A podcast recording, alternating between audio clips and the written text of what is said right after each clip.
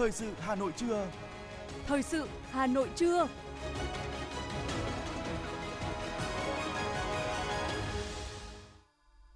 Thanh Hiền và Lê Thông kính chào quý vị các bạn. Bây giờ là chương trình thời sự của Đài Phát thanh và Truyền hình Hà Nội. Chương trình trưa nay, thứ năm ngày 13 tháng 10 có những nội dung chính sau đây.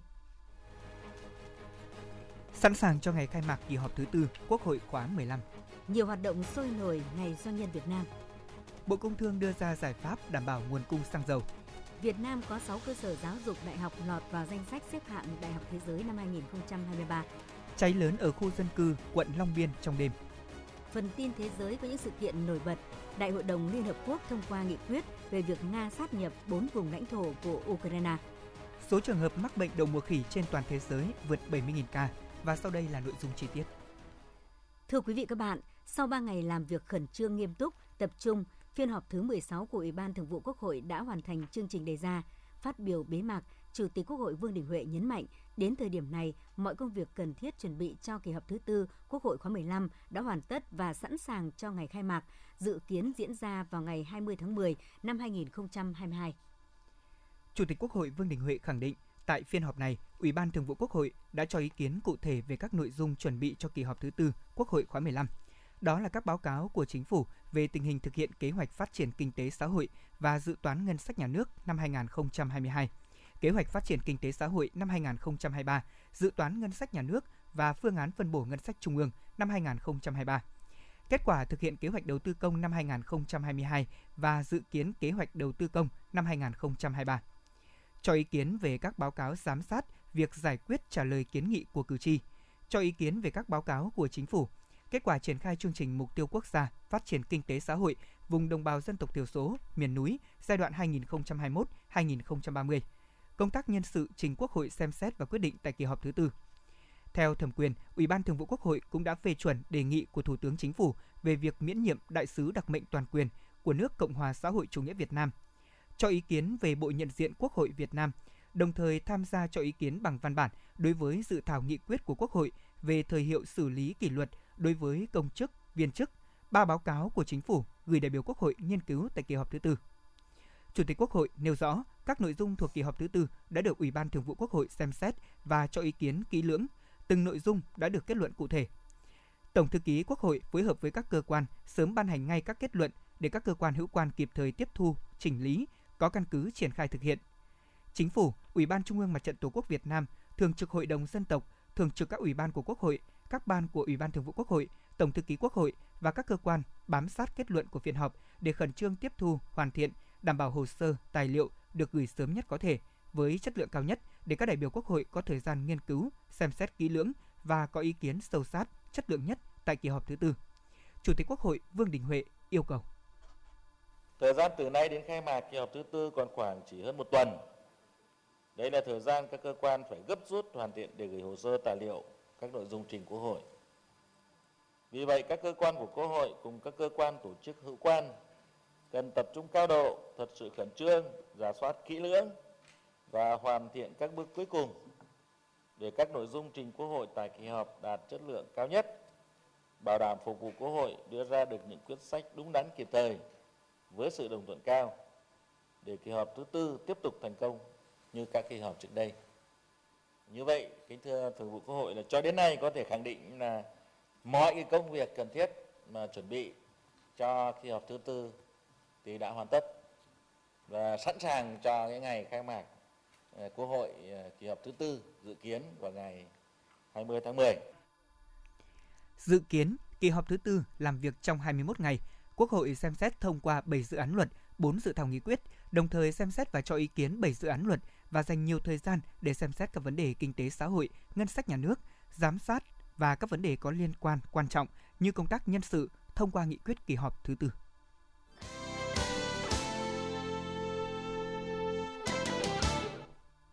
Những thông tin kinh tế sẽ tiếp nối chương trình. Tối qua, Bộ Ngoại giao phối hợp với Hiệp hội Doanh nhân Việt Nam ở nước ngoài tổ chức tọa đàm giao lưu kết nối kiều bào trong thu hút đầu tư nhân ngày Doanh nhân Việt Nam 13 tháng 10. Tọa đàm nhằm phục vụ cho các cá nhân tổ chức và doanh nghiệp người Việt Nam ở nước ngoài, cá nhân tổ chức và doanh nghiệp nước ngoài và trong nước hợp tác với người Việt Nam ở nước ngoài thực hiện đầu tư ở Việt Nam. Các đại biểu cho rằng hiện với nguồn tiền và nguồn tiền nhàn rỗi khá lớn, người Việt Nam ở nước ngoài có nhu cầu đầu tư về nước. Chính vì vậy, các đại biểu kiến nghị cần có những chính sách nhằm hỗ trợ cho bà con kiều bào tháo gỡ những khó khăn vướng mắc trong đầu tư kinh doanh như hỗ trợ về pháp luật, tư vấn chính sách và đặc biệt là có cơ chế đảm bảo cho việc rút tiền một cách thuận lợi và hợp pháp của kiều bào.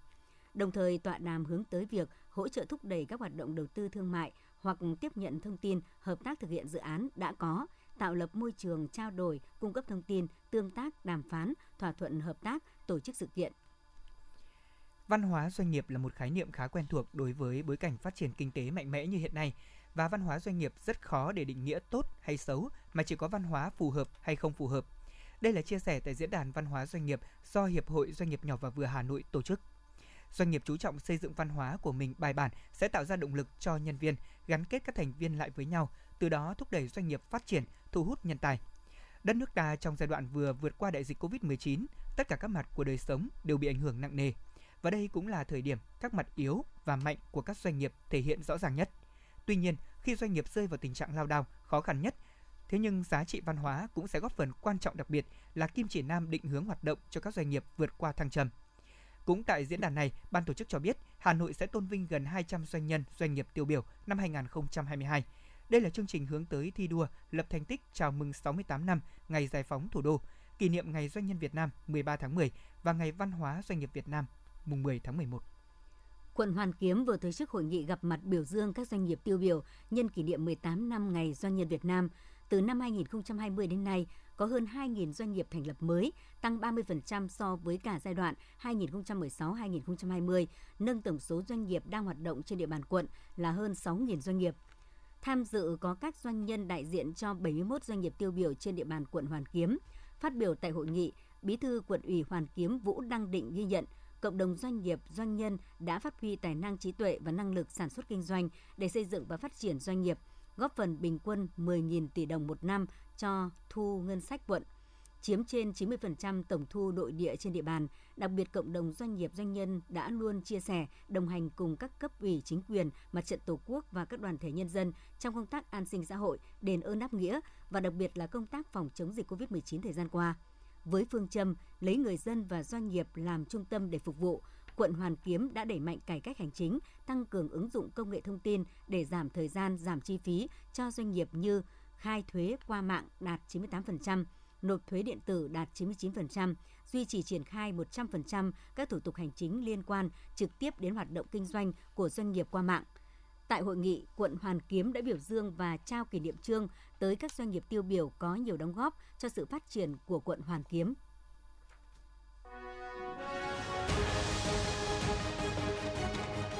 Thời sự Hà Nội, nhanh, chính xác, tương tác cao. Thời sự Hà Nội, nhanh, chính xác, tương tác cao.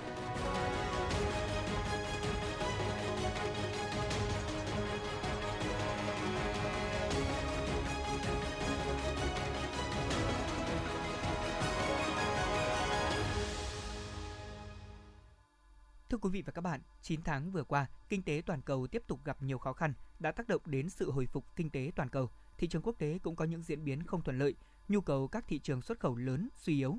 Bên cạnh đó thì xu hướng bảo hộ thương mại tiếp tục gia tăng, rủi ro đứt gãy chuỗi cung ứng, giá xăng dầu, giá của nhiều loại hàng hóa, nguyên nhân vật liệu đầu vào cho quá trình sản xuất và sinh hoạt tăng cao, ảnh hưởng đến hoạt động sản xuất của doanh nghiệp và đời sống của người dân. Và đây cũng là nội dung buổi họp báo thường kỳ quý 3 năm 2022 do Bộ Công Thương tổ chức. Song vấn đề trọng tâm và được quan tâm nhất tại buổi họp báo này đó chính là những việc đến cung ứng xăng dầu. Chúng ta sẽ cùng tìm hiểu vấn đề này trong bài viết sau đây.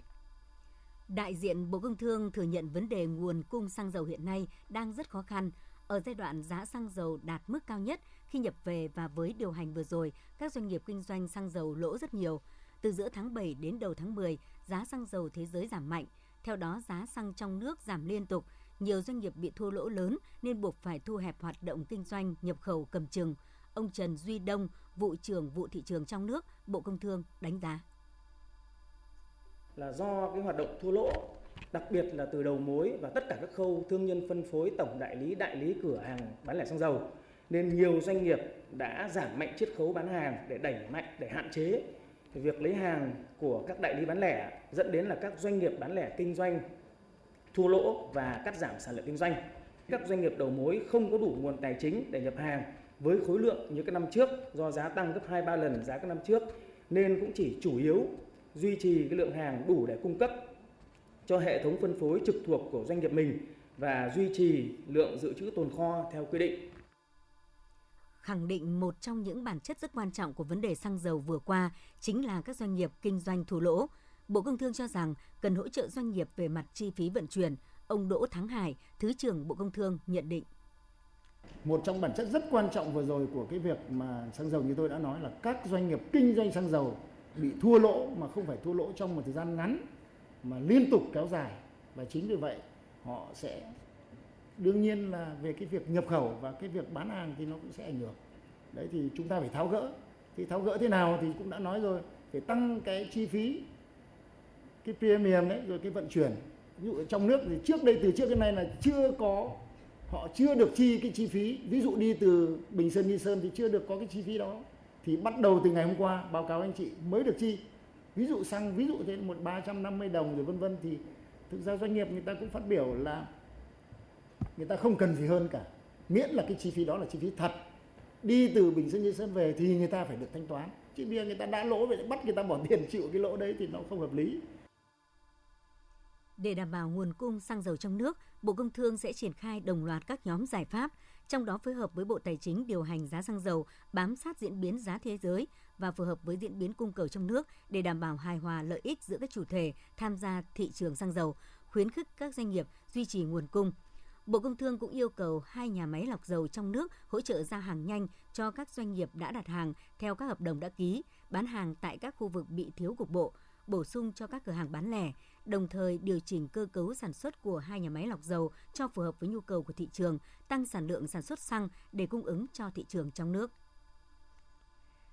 Thưa quý vị và các bạn, trong bối cảnh thu ngân sách trung ương đạt khá, giải ngân vốn đầu tư công còn thấp,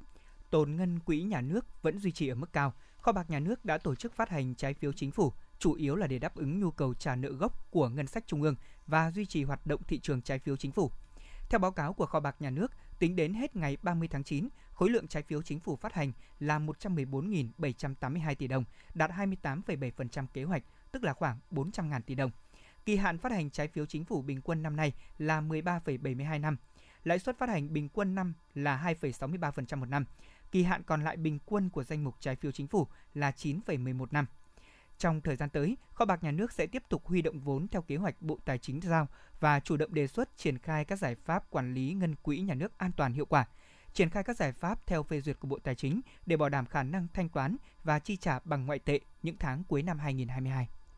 Theo dữ liệu từ Ngân hàng Nhà nước, cơ quan này vừa có phiên giao dịch tích cực nhất kể từ đầu tháng 10 trên thị trường mở OMO để đảm bảo thanh khoản cho hệ thống ngân hàng. Cụ thể tiếp tục xu hướng bơm dòng tiền đồng để hỗ trợ thanh khoản cho các ngân hàng thương mại. Trong phiên mùng 10 tháng 10, cơ quan quản lý tiền tệ vẫn thực hiện nhiệm vụ mua đấu thầu tín phiếu với doanh số trúng thầu cao kỷ lục gần 21.700 tỷ đồng. Như vậy, toàn bộ nhu cầu thanh khoản kỳ hạn 14 và 28 ngày của các thành viên thị trường đều được Ngân hàng Nhà nước đáp ứng trong phiên đầu tuần này. Một số công ty chứng khoán vừa công bố báo cáo cập nhật thị trường trái phiếu. Trong đó thì các tổ chức tài chính này cho rằng áp lực trái phiếu đáo hạn sẽ gia tăng từ quý tư năm 2022. Sau cùng, thị trường trái phiếu doanh nghiệp nhiều khả năng sẽ tiếp tục trầm lắng trong một vài quý tới. Các sự kiện và điều tra gần đây về những sai phạm trong phát hành trái phiếu doanh nghiệp thể hiện những nỗ lực của cơ quan quản lý trong việc làm sạch thị trường vốn. Đồng thời thì với các quy định thắt chặt hơn thị trường với Nghị định 65/2022, các thành viên của thị trường cần dành nhiều thời gian để điều chỉnh cho phù hợp với những quy định mới. Vì thế mà thị trường trái phiếu doanh nghiệp nhiều khả năng sẽ tiếp tục trầm lắng trong một vài quý tới.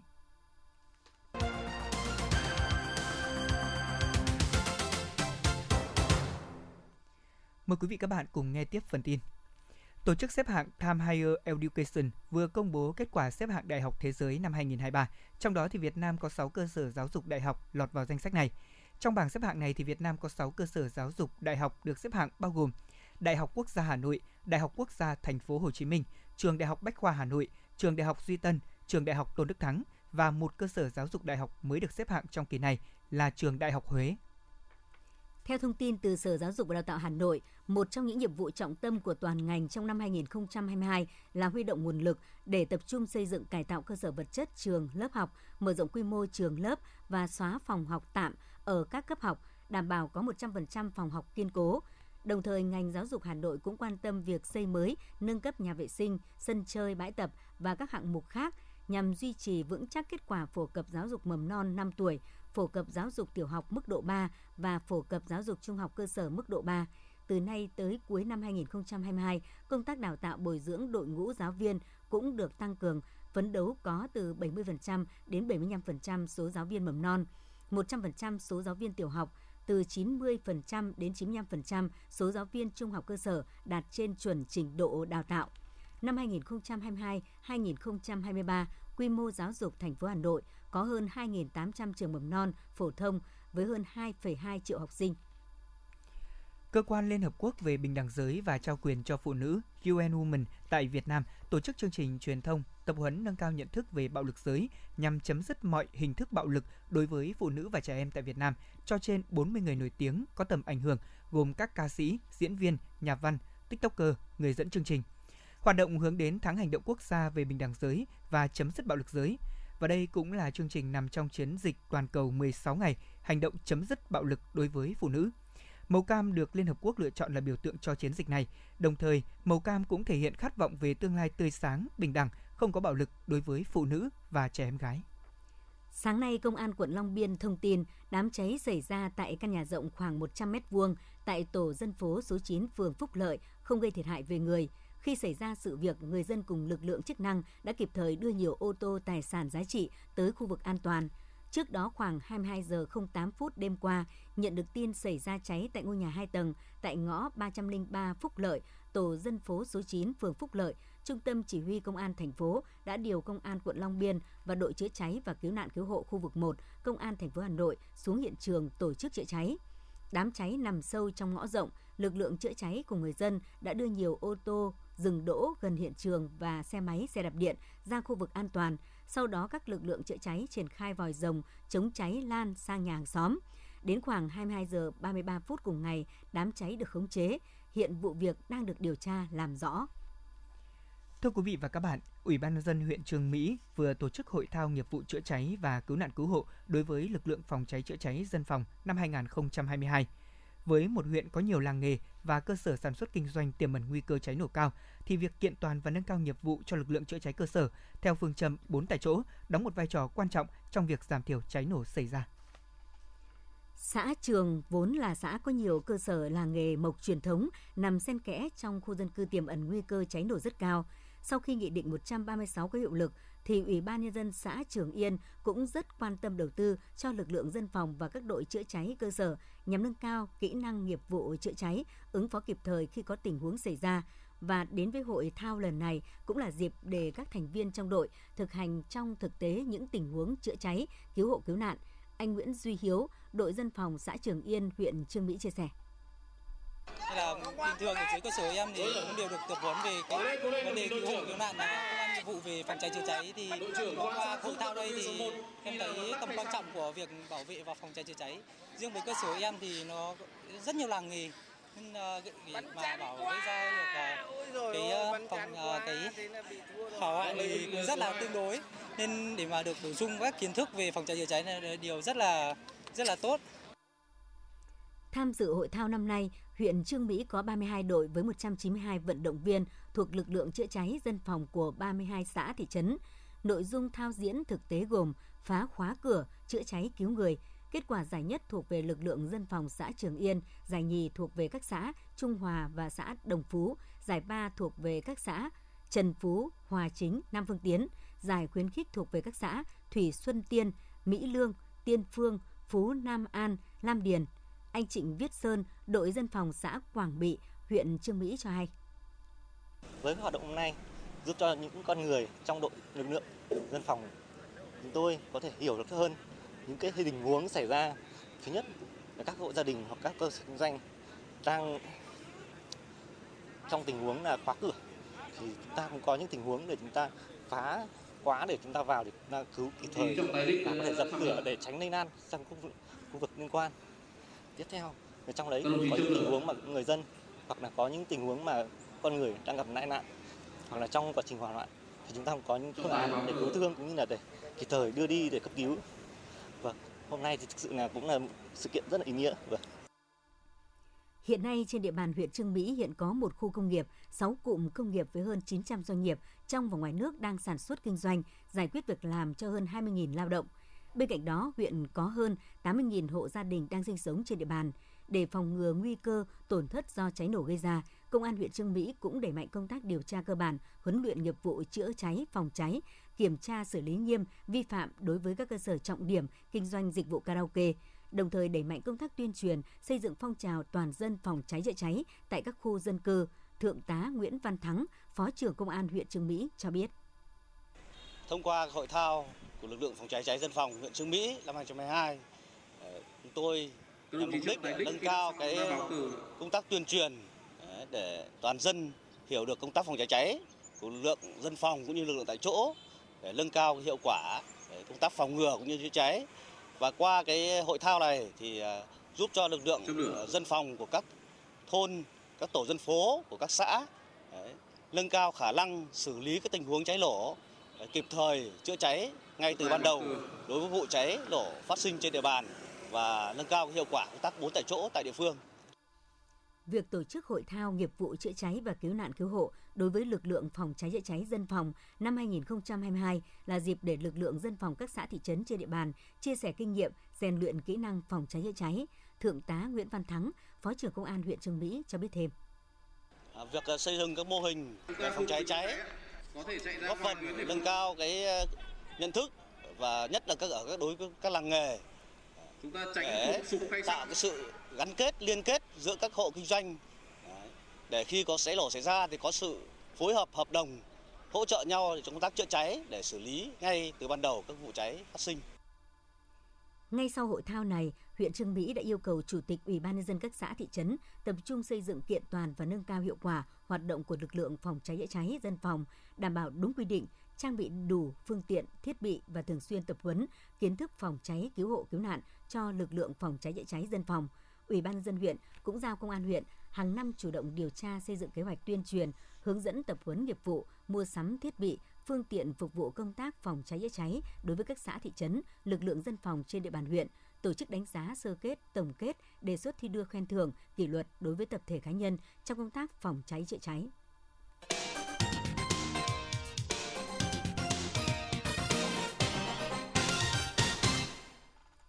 Quý vị và các bạn đang nghe chương trình thời sự của Đài Phát thanh và Truyền hình Hà Nội. Phần tin thế giới sẽ tiếp nối chương trình. Dạng sáng nay theo giờ Việt Nam, Đại hội đồng Liên Hợp Quốc đã thông qua nghị quyết kêu gọi các quốc gia trên thế giới không công nhận việc Nga sát nhập bốn vùng lãnh thổ của Ukraine thông qua các cuộc trưng cầu dân Ý hồi tháng trước. Theo thông báo của Đại hội đồng Liên Hợp Quốc, kết quả bỏ phiếu về nghị quyết trên có 143 nước bỏ phiếu thuận, 5 quốc gia bỏ phiếu chống, trong khi 35 nước bỏ phiếu trắng. Bộ Ngoại giao Cộng hòa thông báo chính phủ nước này đã quyết định kể từ ngày 25 tháng 10 tới, công dân Nga có thị thực Schengen hợp lệ do các quốc gia thành viên của Liên minh châu Âu EU cấp với mục đích là du lịch, thể thao hoặc văn hóa sẽ bị từ chối nhập cảnh Cộng hòa Séc. Với quy định mới này, Cộng hòa Séc sẽ trở thành nước tiếp theo ở châu Âu sau các quốc gia Baltic và Phần Lan đóng cửa biên giới đối với du khách Nga. Triều Tiên đã phóng thử hai tên lửa hành trình chiến lược tầm xa vào ngày 12 tháng 10 trong khuôn khổ cuộc tập trận nhằm kiểm tra khả năng hạt nhân chiến thuật của nước này. Nhà lãnh đạo Triều Tiên Kim Jong-un đã giám sát vụ phóng trên và bày tỏ hài lòng về khả năng phản ứng cao của các lực lượng tác chiến hạt nhân. Đây là thông báo vừa được hãng thông tấn Trung ương Triều Tiên KCNA đưa ra ngày hôm nay. Liên minh châu Âu và Anh đã đạt được một số tiến triển trong các cuộc thảo luận để tháo gỡ những mâu thuẫn có liên quan đến vấn đề thương mại hậu Brexit tại vùng Bắc Ireland. Các cuộc thảo luận mới được nối lại sau 7 tháng gián đoạn. Trước đó, Thủ tướng Anh Liz Truss cho biết chính phủ của bà sẽ thực thi luật cho phép bỏ qua một số phần trong nghị định thư Bắc Ireland nếu quá trình đàm phán không mang lại kết quả. Truyền thông Canada đưa tin hai cảnh sát Canada đã bị bắn tử vong trong khi đang làm nhiệm vụ – một nghi phạm 23 tuổi cũng đã bị bắn chết. Đơn vị điều tra đặc biệt của Ontario tuyên bố sẽ không tiết lộ danh tính của nghi phạm vào thời điểm hiện tại. Tổ chức Y tế Thế giới công bố số ca bệnh trong đợt bùng phát dịch bệnh đầu mùa khỉ trên toàn cầu hiện nay đã vượt 70.000, đồng thời cảnh báo xu hướng giảm số lượng ca bệnh mới không có nghĩa là mọi người có thể chủ quan. WHO cũng xác nhận số ca mắc đậu mùa khỉ trong tuần trước đã gia tăng tại một số quốc gia ở châu Mỹ. Trong bối cảnh tổ chức này nhấn mạnh số ca bệnh mới trên toàn thế giới tăng chậm lại có thể là thời điểm nguy hiểm nhất trong đợt bùng phát dịch lần này. Một em bé 17 tháng tuổi ở Tây Ban Nha đã trở thành người đầu tiên trên thế giới được ghép ruột thành công từ một người hiến tạng qua đời vì suy tim. Ngoài ruột, Emma còn nhận được gan, dạ dày, lá lách và tuyến tụy mới. Hiện bé Emma đã được xuất viện với sức khỏe ổn định.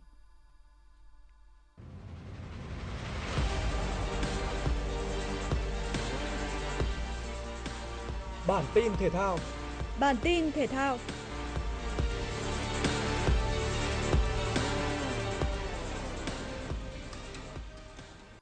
Đội chủ nhà tạo được thế trận tốt hơn và có vài tình huống dứt điểm về phía khung thành Đắk Lắk nhưng không thực sự nguy hiểm.